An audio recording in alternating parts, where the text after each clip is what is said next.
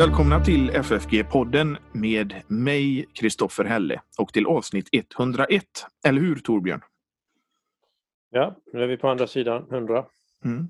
Och eh, som eh, ni lyssnare kanske hörde i förra avsnittet så har vi en ny signaturmelodi. Den är både ny och gammal men eh, det är den gamla i ny tappning. Ja, det kan ju få symbolisera vår vilja att lyfta fram klassiker och göra dem, visa deras aktualitet. Och den här har ju kvar den, den tidigare melodin men det är ett um, lite modernare sound. Mm. Som du kan kommentera mer kanske i det musikaliska i. Ja, alltså det, jag använder ju en synt helt enkelt och spelade in ljuden. Och melodin är ju skriven av eh, Martin Luther. Och för den som vill ha salmer 1991 så är den nummer 804 i den. Och, men jag tänkte att det var dags nu liksom att, att fräscha upp signaturmelodin och det var ju väldigt bra att göra det inför avsnitt 100. Mm. Jag tycker att eh, den här melodin eh, den markerar också ett allvar, vilket är det vi pratar om i den här podden, det är allvar. Det är inte mm. skoj. Nej, den, den, den har eh, den tonen och anslaget och ihop med det som sagt att det alltid kommer nytt i varje tid och är i en mening alltid samtida och, och något Eh, och, och det är så predikningar och, och förkunnelse fungerar också. Ja, precis. Så eh, från och med förra avsnittet så har vi den istället. Hoppas ja. ni gillar den.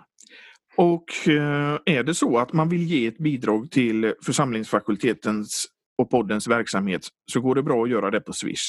Numret är 123 100 8457 och numret finns också i avsnittsbeskrivningen. Och eh, man kan ju även besöka vår hemsida ffg.se. Och där finns andra uppgifter. Hur man kan ge ett bidrag till församlingsfakultetens viktiga arbete. Och vi har ju påbörjat en ny serie här i podden och det är om eh, Philip Melanchtons Lås i kommuner som i år är 500 år. Och den kan man ju faktiskt köpa. Ja, och det kan ju illustrera även eh, när vi tänker på musikslingan att det är en 500 år gammal text. Nu är vi som i kristna vana vid att läsa gamla texter. Vi har de bibliska texterna naturligtvis. Men annars om man tänker utanför eh, de kristna texterna, en 500 år gammal text är väldigt gammal och många av dem som eh, är utanför kyrkans sammanhang är väldigt eh, ålderdomliga och inaktuella och, men jag hoppas att man kommer märka om man följer med i eh, serien om Blåsig kommunes att trots att den är 500 år gammal så är den rykande aktuell. Den, det, det har inte samlats damm på den så att säga. Eh, däremot i en modern tappning i meningen att den är översatt till svenska och eh, språk och annat har fått göras om för att den ska, vi, vi ska kunna ta den till oss. Så den är lite som med slingan, att den är på ett sätt något gammalt och något samtida på en, på en och samma gång. Så vi börjar läsa Låsi och och vi har haft en introduktion till den men vi ska börja med kapitel 1 om den fria viljan så småningom här. Mm. Och man kan köpa den för 30 kronor styck ja. från FFG. Eller två stycken för 50. Mm. Och då... Mejla eller ringa till expeditionen så får man den och så får man betala ett porto också ska vi säga. Ja, ja, det ska vi säga. Men eh, så den som vill följa med i våran serie om Låsö kommunes, köp gärna boken. Och den, är, eh, den är ju väldigt nyttig för den kristna att läsa. Ja, han Melanchthon följer Romarbrevet som vi nämnde tidigare här så att den är, den är som en slags eh, bibelkommentar till, till Romarbrevet. Te tematiskt uppbyggd dock. Ja. Och det är ju systematisk teologi. Låsi Communes. Den första kristna evangeliska dogmatiken. Ja. Och det passar ju bra eftersom vi ska göra den andra delen i vad är systematisk teologi idag. Mm. Så vi helt enkelt går in på det. Ja.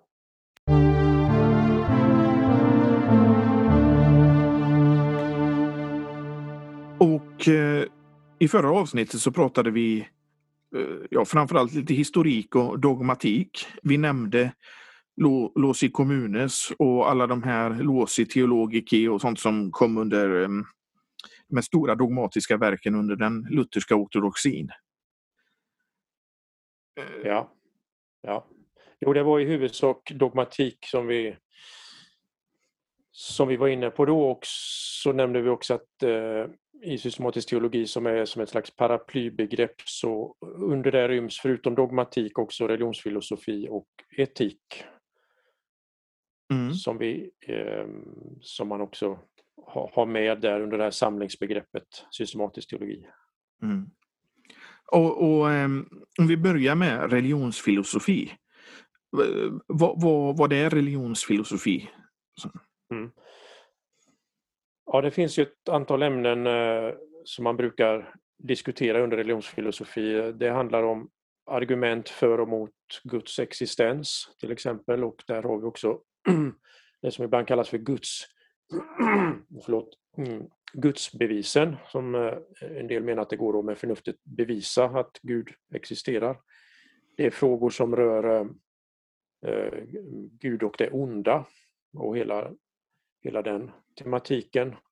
Så det finns ett antal sådana här frågor som antingen man är kristen eller inte eller tillhör en annan religion eller bekänner sig som ateist som eh, som man brukar behandla under eh, ämnet religionsfilosofi. Då. Så att, eh, sen när vissa av de här frågorna tas utifrån en, ett kristet perspektiv så går det in i, i, Mm, i apologetik som också ibland eh, blir ett eget ämne. Då. då är det mer att man från den kristna positionen argumenterar med förnuftets hjälp eh, och, varför den kristna tron är sann, varför den ger bäst svar på de här frågorna som, som finns. Och vi, vi, pratade ju lite om det här eh, förhållandet mellan teologi och filosofi i förra avsnittet, men jag tänker det här är ett avsnitt om, eh, om systematisk teologi och då passar det ju bra med lite latin och då säger jag repetitio est mater studiorum. Alltså repetition är all kunskaps moder. Så vi kan ju repetera lite det här förhållandet som vi pratade om förra gången. Det här att eh, eh filosofin kan fungera som teologins eh, tjänarinna men vill vara egentligen härskarinna. Ja, det är en av de viktiga frågorna i eh, religionsfilosofin för en kristen, nämligen att komma eh, underfund med hur, hur ska man tänka sig förnuftets roll i det kristna livet? Hur förhåller sig tro och förnuft till varandra? Hur förhåller sig uppenbarelsen i Guds ord till förnuftet? Så det, det är en... Eh, förutom de här frågorna som jag nämnde som man har som fasta punkter inom religionsfilosofin och, och som ingår i ämnet, så för en, eh, en kristen är det här en slags eh, övergripande fråga, en slags inledande fråga överhuvudtaget. På vilket sätt eh, är förnuftet en tillgång och i vilken mening är det begränsat och kan till och med bli ett hinder för en kristen. Och det är en stor tematik, vi var inne en del på den förra gången. Förnuftet med Gud och förnuftet utan Gud. Eh, kan du inte utveckla det lite? Om man säger förnuftet med Gud så är det viktigt att minnas um, att uh, i kärleks, det dubbla kärleksbudet så står det att vi ska älska Gud också med vårt förnuft. Så att förnuftet ska finnas med hos en kristen i, eh, i ens, eh, ja, när man, som man är inför Gud och man ska älska Gud också av hela sitt förnuft. Så att förnuftet i den meningen är något positivt. Men sen har vi ju en människa utan Gud som har sitt förnuft och i, i Bibeln säger ju att dåren, dårarna säger i sina hjärtan, det finns ingen Gud. Och många skulle idag, som vi, som vi vet, ju säga att det är utifrån förnuftet som man förnekar Gud. Man säger att underverk till exempel är oförnuftiga. Och, eh, men också på, på andra mera djupare mm, teologiska punkter, till exempel att treenighetsläran inte skulle gå ihop för förnuftet och därför avvisar man den. att eh, Kristi sanna närvaro, hans sanna kropp och blod i nattvarden eh, är oförnuftigt och därför avvisar man det. Så att om man använder förnuftet som någonting som skulle vara gemensamt för alla människor, kristna som icke-kristna, då blir det en sån här, vad ska vi kalla det, minimalistisk förståelse av förnuft och till och med som är mot eh, Bibeln. Ibland kallar man det för ett autonomt förnuft, alltså ett självständigt förnuft. Det är självständigt, det är utan Gud. Och det förnuftet är ett stort hinder på många sätt eh, när det gäller tron på Gud naturligtvis. Men det betyder därmed inte att den kristne skulle säga att, eh, att ja, ja, jag är oförnuftig när jag tror. Utan det är ett förnuft med Gud eller ett förnuft utan Gud. Ett autonomt förnuft eller ett förnuft som, som räknar med Gud. Och, eh, om, man, om man tänker så här att om jag nu tror på Gud och bekänner honom som han beskrivs i Bibeln så är det förnuftiga att tro att han också kan göra vad han vill. Till exempel eh, vad gäller underverken som Jesus gör. Det är ju det förnuftiga om jag nu tror att det finns en sådan Gud som Bibeln beskriver. Så att man kan inte tala om förnuft så här odefinierat, det är det som är min poäng. Och när man talar om religionsfilosofi så är det ett ämne som, som ett universitetsämne som då både kristna och icke-kristna ska studera tillsammans. Och ibland kan man bli förvånad hur oreflekterat eller odefinierat förnuft används, som om det var något redan eh, givet vad det är.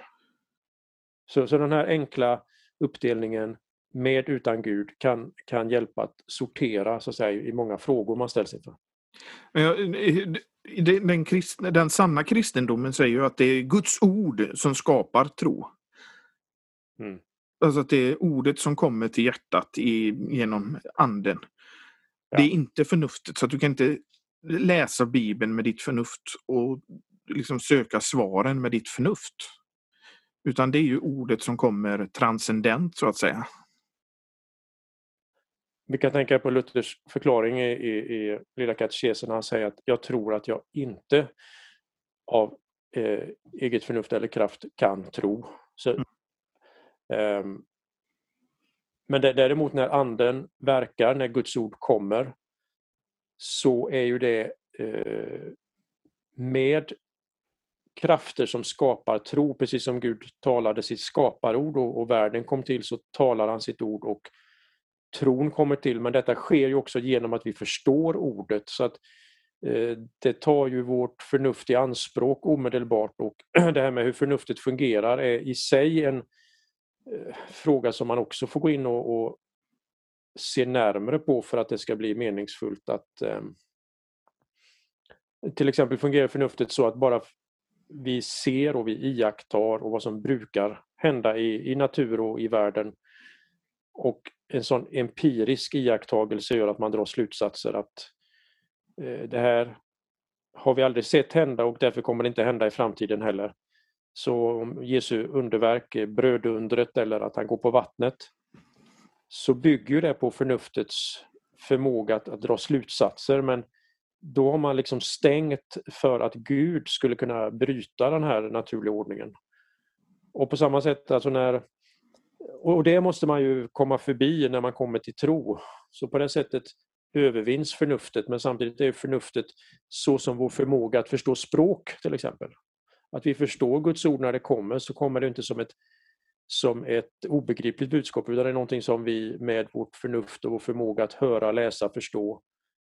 Det är så vi kommer till tro. Men människor som inte tror, de söker ju, det här, de, de söker ju svaret med sitt förnuft och tänker att hur, hur kan han tro på det här? Jo, det finns en väldigt farlig låsning som är att, att först ska jag förstå allting, sen ska jag tro. Och där kan vi tänka på ett ord som eh, brukar användas i teologihistorien som går tillbaka till åtminstone Augustinus eh, credo ut intelligam. Jag tror för att förstå. Jag tror för att förstå, det vill säga inte tvärtom, jag förstår för att tro, utan man kommer till tro utifrån tro förstår man sedan mycket mer än man förstod innan. Så att ställa upp det som ett sånt där krav att först ska jag förstå allt, sen kanske jag ska tro. Det blir en helt låst position då, då blir det ett stort hinder. Vet, det var en som sa till mig att du är ju inte dum i huvudet, jag kan inte förstå hur du kan tro på det där. Nej, det, det, det är den det är den här synen att, att, att kristen är man på grund av mindre intelligens än eh, det, det, det, är för enfaldiga så, som inte, inte förstår bättre. Så. Det, det är en gammal syn på det. Men det är också då de här, vi ska inte kanske gå in djupare på det, men det är att de inte riktigt förstår det här eh, Gud och ondska eller och sådana här saker som de inte riktigt kan ta till sig. Mm. Ja. Eh, men sen har vi också etik. Och vad, vad är etik för någonting? Ja, etik, det det vet eh, väl alla vad det är, etik och moral. Man talar om etik i många sammanhang i, i, i vår tid. Ehm, företagsetik och etik och moral i politik och på alla sätt. Det speciella här nu när det är en del i systematisk teologi det är ju att man då till exempel tar sådana här frågor på vilket sätt skiljer sig en kristen etik från en, en allmänmänsklig etik? På vilket sätt kan en kristen dela Eh, etiska värderingar med alla andra i samhället som inte är kristna och på vilket, var går gränserna där man verkligen ser olika på etiska frågor. Och det kanske de mest flagranta fallen som vi har i vår tid är ju eh, livets början och slut. Eh, frågor kring abort och dödshjälp där, en, en, där det blir tydliga skiljelinjer, ofta, inte alltid, men, men mellan hur kristna ser på det och hur mm, icke-kristna ser på det. Men sen finns det många frågor, ska man också minnas, där man faktiskt har eh, där, där det överlappar kan man säga. Så att en kristen har egentligen samma ett, eh, inställning i många etiska frågor som en, eh, som en som inte delar tron har. Och det är förutsättningen för att det ska gå att leva eh, något sånär i, i gemensamt i, i samhället. Alltså den här etikskiftningen som, som jag tycker mig skönja i samhället just nu det är att eh, den, den kristna säger ju att det är fel med abort till exempel. Och det är ju någonting som samhället redan har eh, eh accepterat. Men nu så börjar det komma med det här med dödshjälp. Ja, det är det som ju har seglat upp en tid nu och som, eh, som kommer mer och mer, hela den diskussionen.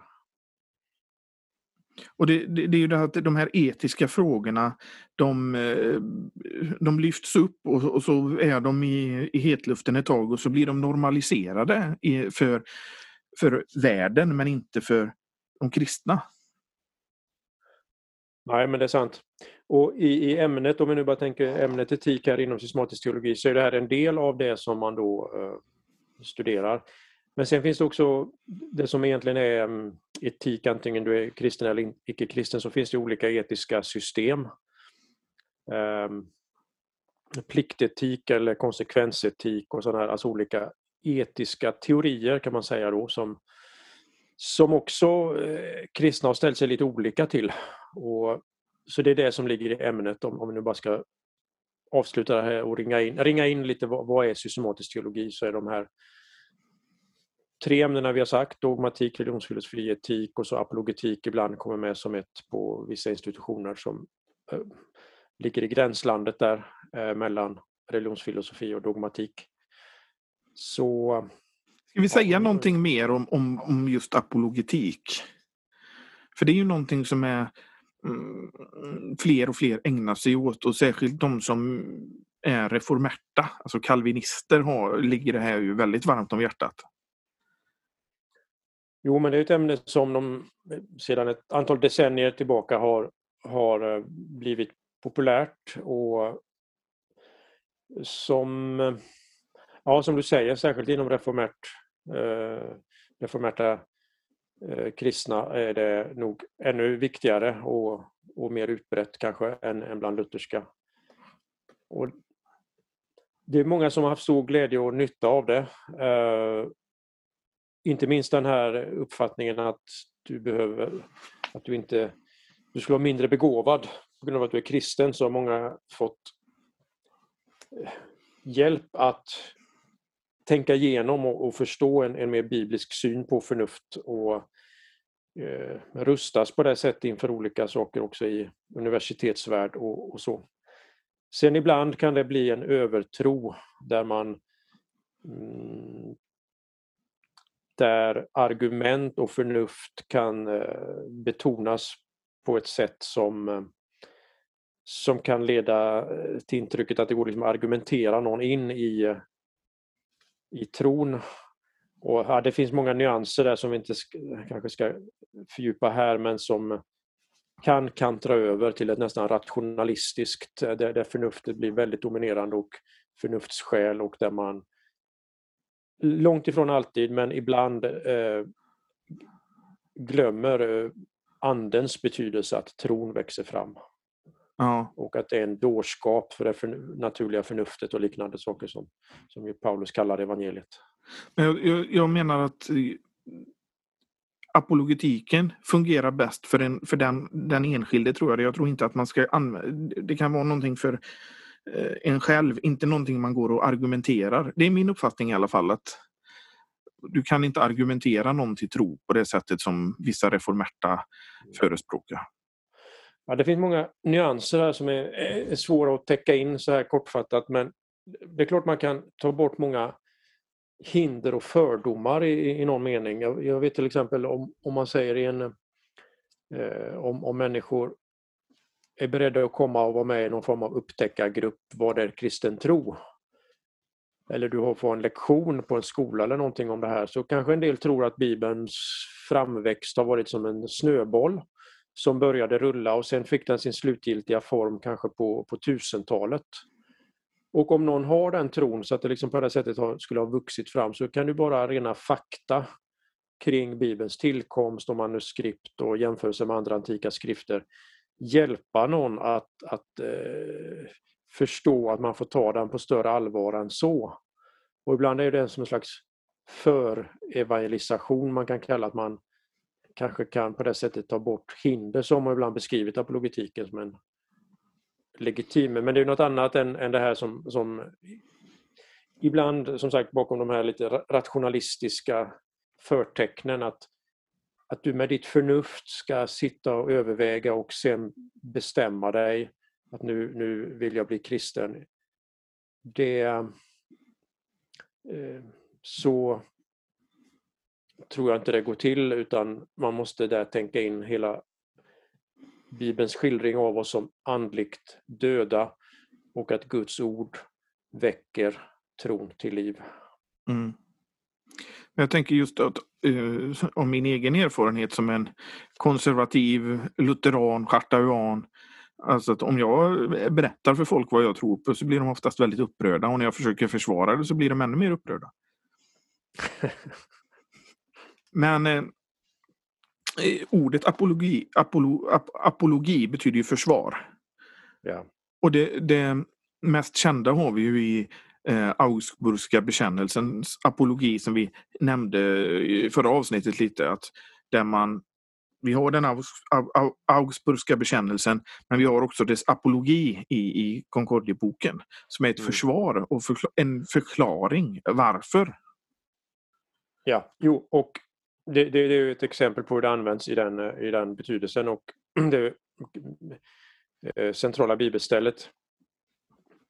Ehm, det är ju första Petrusbrevet 3 som ju bör nämnas här där det sägs att vi alltid ska vara beredda att ge skäl för vår tro. Så det uppmanar Petrus oss till att ge skäl för vår tro, för vårt hopp. Ehm, så det är en viktig del naturligtvis att en kristen ska kunna varför är du kristen? Varför har du ett, ett hopp? Att man ska eh, tränas på att vara beredd, man, man ska tänka igenom, man ska rustas för det i församlingen och så vidare, kunna vittna om sin tro. Så, det, det, så långt är det helt okontroversiellt.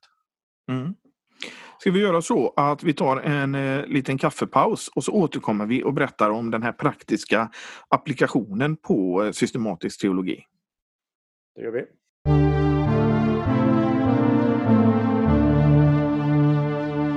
Förra avsnittet så eh, sa vi också att vi skulle prata om den här praktiska applikationen.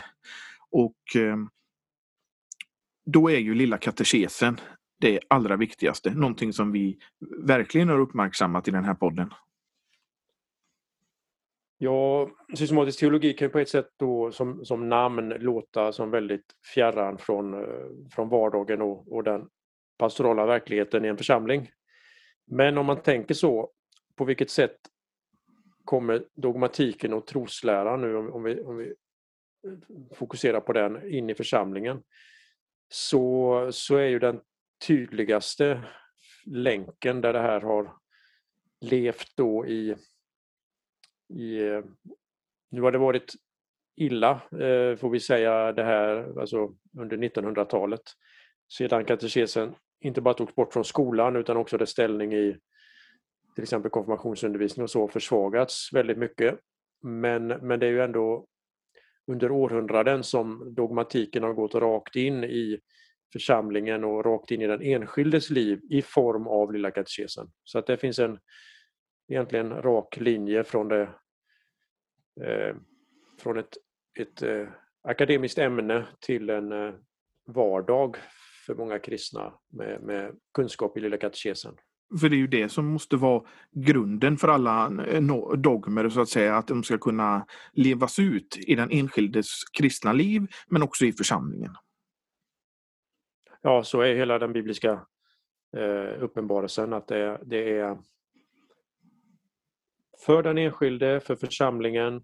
Från där har det vuxit fram vid eh, universitet genom århundradena, men det har hela tiden också varit en risk att universiteten har kopplat loss så att säga, från det här eh, konkreta i, i, en församling och blivit ibland då väldigt spekulativa. Eh, medeltiden eh, är exempel på det.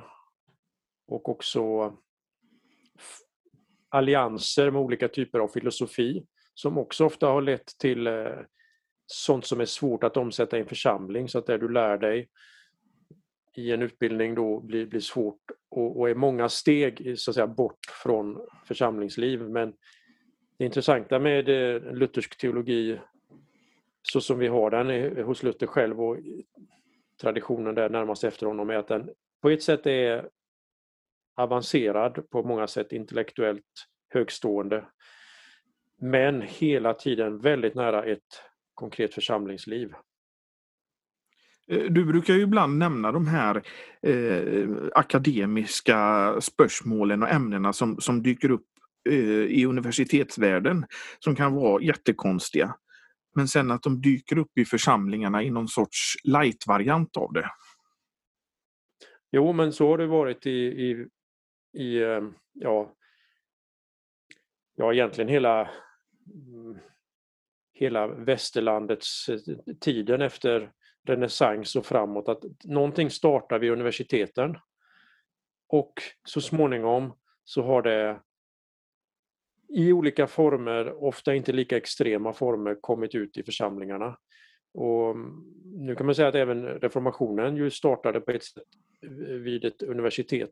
Eh, det är väl, eh, men Luther var universitetslärare och, och men om man ser mer på moderna exempel, om vi tar frågor som rör feministteologi. Så frågor är om feminism och, och ja, frågor om, om det feminina och Gud och liknande så har det varit ofta i, i extrema eh, tappningar som, som, som, som några har fått uppmärksamhet och det har undervisats om det universitetet som har varit långt, långt från hur det ser ut i församlingarna. Men sen ändå i, i en, eh, vi kan kalla det light-variant, Alltså inte riktigt så extremt, man har slipat av en del och så, men så kommer det ändå, så dyker det upp i församlingarna. Med en viss fördröjning. Och, och, så därför är det väldigt viktigt vad som sker vid utbildningsställen. Eh, ofta hittar det så småningom också hela vägen ut till den konkreta gudstjänsten på söndag. Och det har vi ju eh, det här i Sverige som är ett lysande exempel på, på hur, det, hur det blir. Det är den här motivforskningen, Lundametoden med eh, Anders Nygren och Gustav Aulén i spetsen. Ja.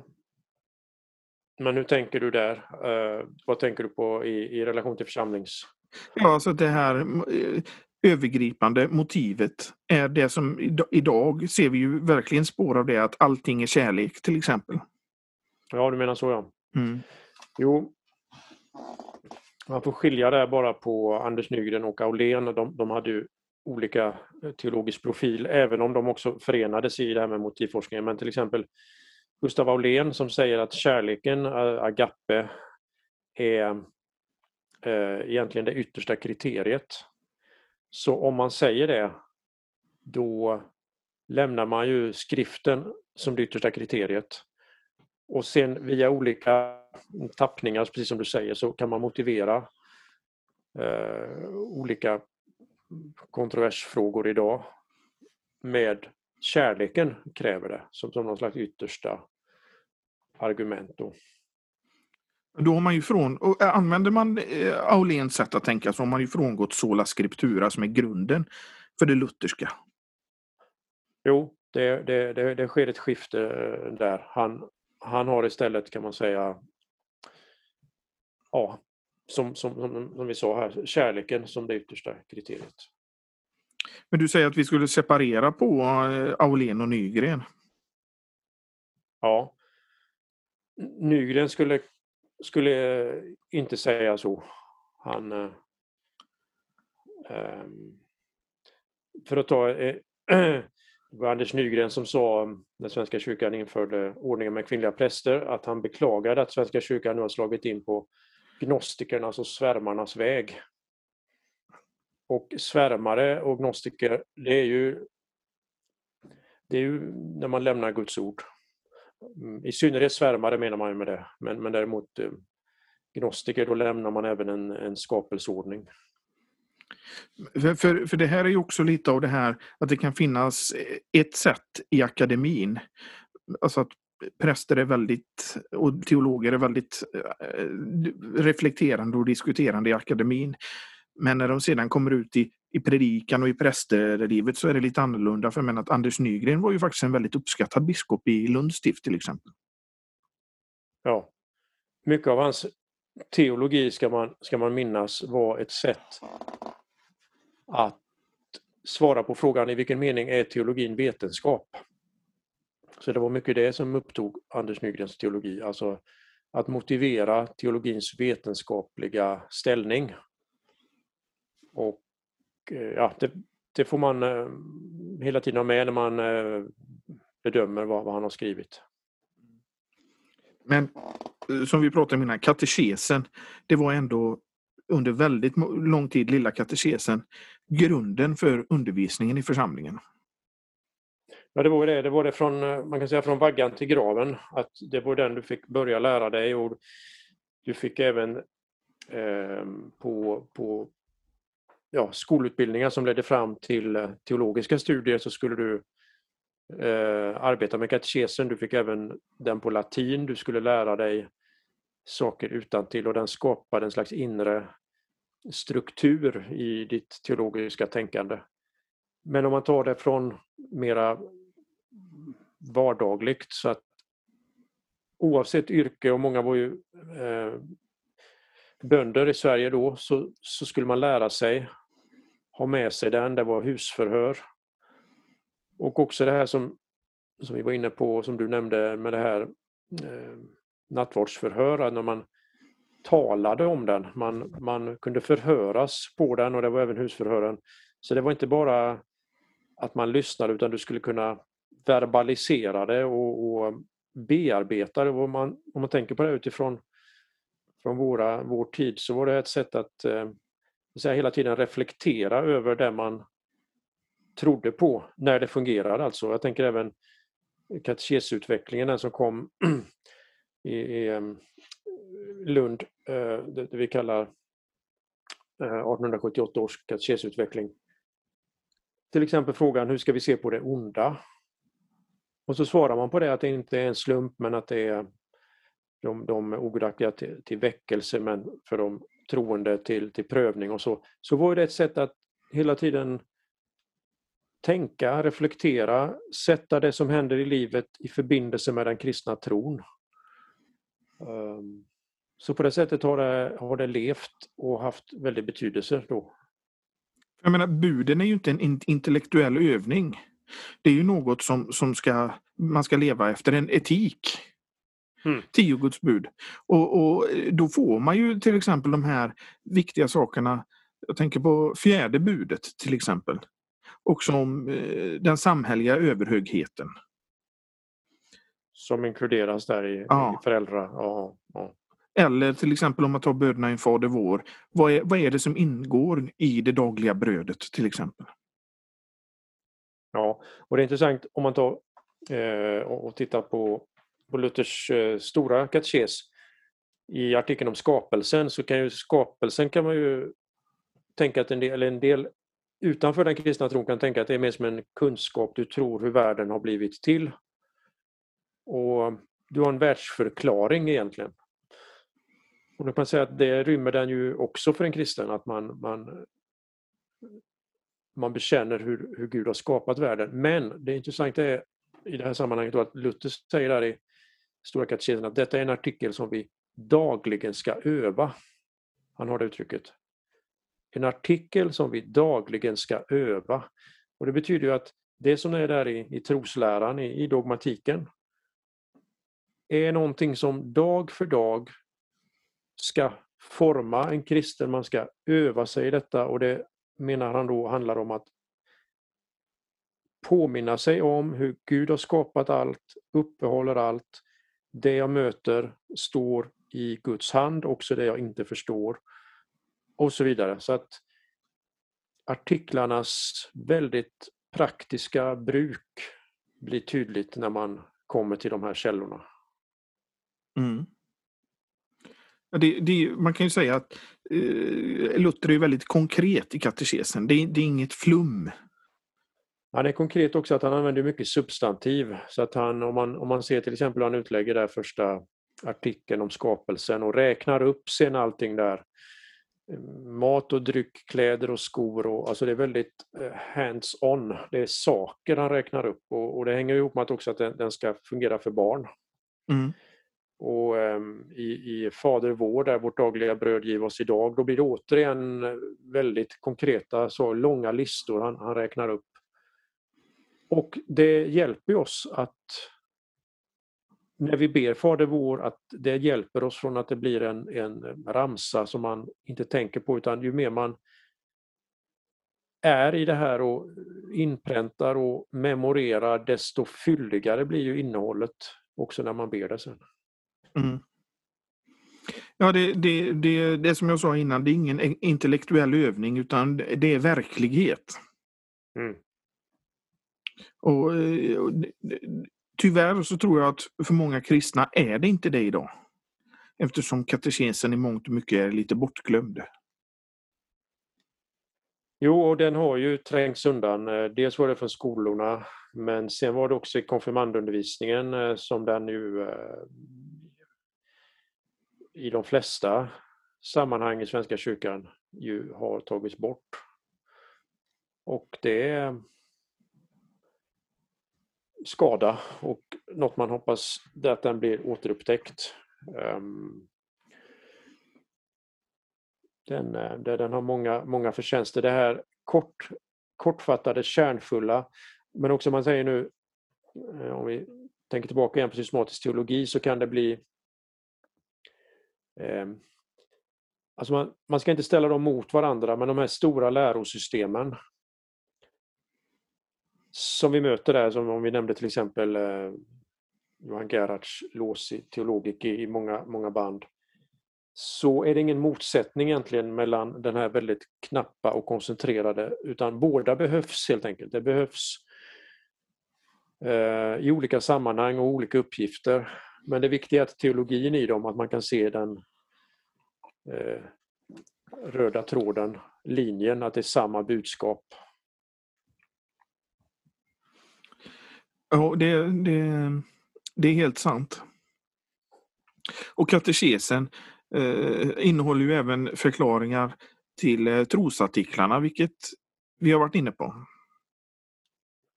Ja, det är det kanske de mest berömda avsnitten för de är så kärnfulla och också på tyska lär ju inte minst den till andra trosartikeln vara fulländat språkligt sett. Det, det rytmiskt, språkligt. Eh, Luther använder flera gånger, det kommer tre saker som, som blir en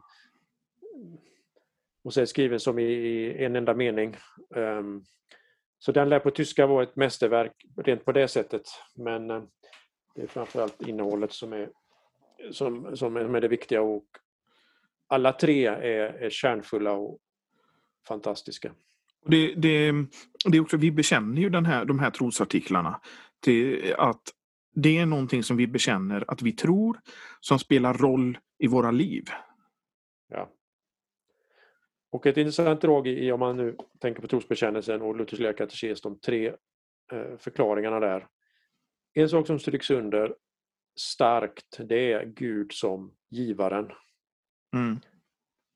Eh, jag tror att Gud har, har, eh, skapat, jag tror att Gud har gett. Alltså han har, det, hela, det är inte människan som är i den meningen i centrum utan det, det är Gud som är i centrum som den som skänker alla dessa gåvor.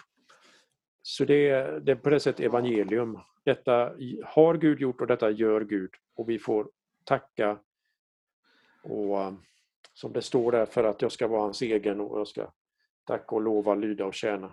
Men i trosartiklarna så har vi också det här då med Fadern, Sonen och den heliga Ande. Fadern, skapelsen, Sonen, återlösningen och den heliga Ande, helgelsen. Vilket är en då djup eh, dogmatisk, att dels är den trinitarisk och det bygger ju naturligtvis här på apostoliska trosbekännelsen, men att man strukturerar hela den kristna bekännelsen utifrån Fadern, Sonen och Anden och sedan deras gärningar i, i frälsningshistorien som, som knyts på det här sättet till dem. Sen tycker jag att man ska poängtera att bara för att skapelsen tillskrivs Fadern så är inte Sonen och Anden inaktiva. Eller eh, i de Nej, det är viktigt. Mm. Så det är inte så att fadern ensam, utan det är ju som vi pratade om innan i, i eh, det första avsnittet om una substantia tres personae, som också är väldigt systematiskt. Det är en gud, ja. Mm. Ja, en gud.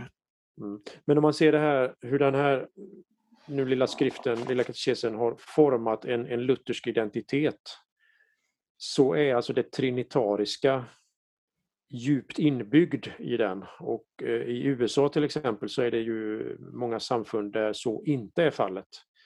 Så på det sättet brukar, där blir det väldigt tydligt vilken roll det spelar att katekesen har den uppbyggnaden den har.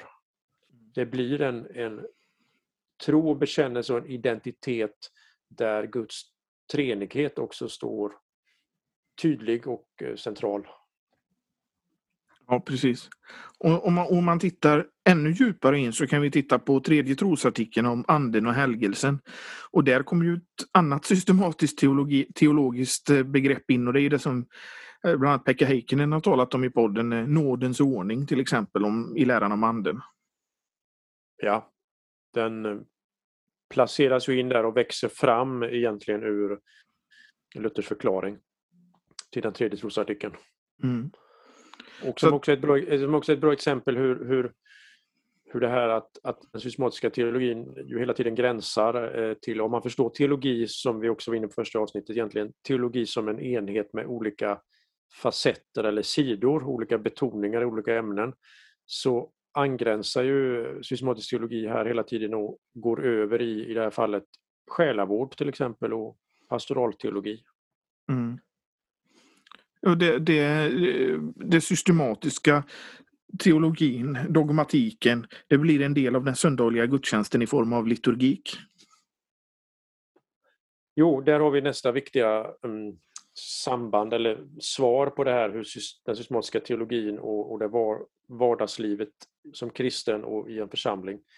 Att egentligen hela gudstjänstens utformning, alltså liturgin i gudstjänsten, eh, hör ju direkt samman med vilken troslära man har. Så sambandet mellan systematisk teologi och liturgik är, är också en viktig sak att nämna. Det kanske är någonting vi kan fördjupa oss i ett avsnitt framöver. Ja, det är det värt. Det är ett stort ämne. Jag menar till exempel vad du lär om, eh, om, om nattvarden påverkar din nattvardsliturgi. Naturligtvis, det är självklart. Och eh, dopet likaså. Mm. och hur du ser på predikan. Eh, om den är viktig och central eller om den inte är det. Många kanske säger att den, den ska vara med men det, den är inte på det sättet i centrum. Det påverkar också hela gudstjänstens liturgi byggs upp och ser ut.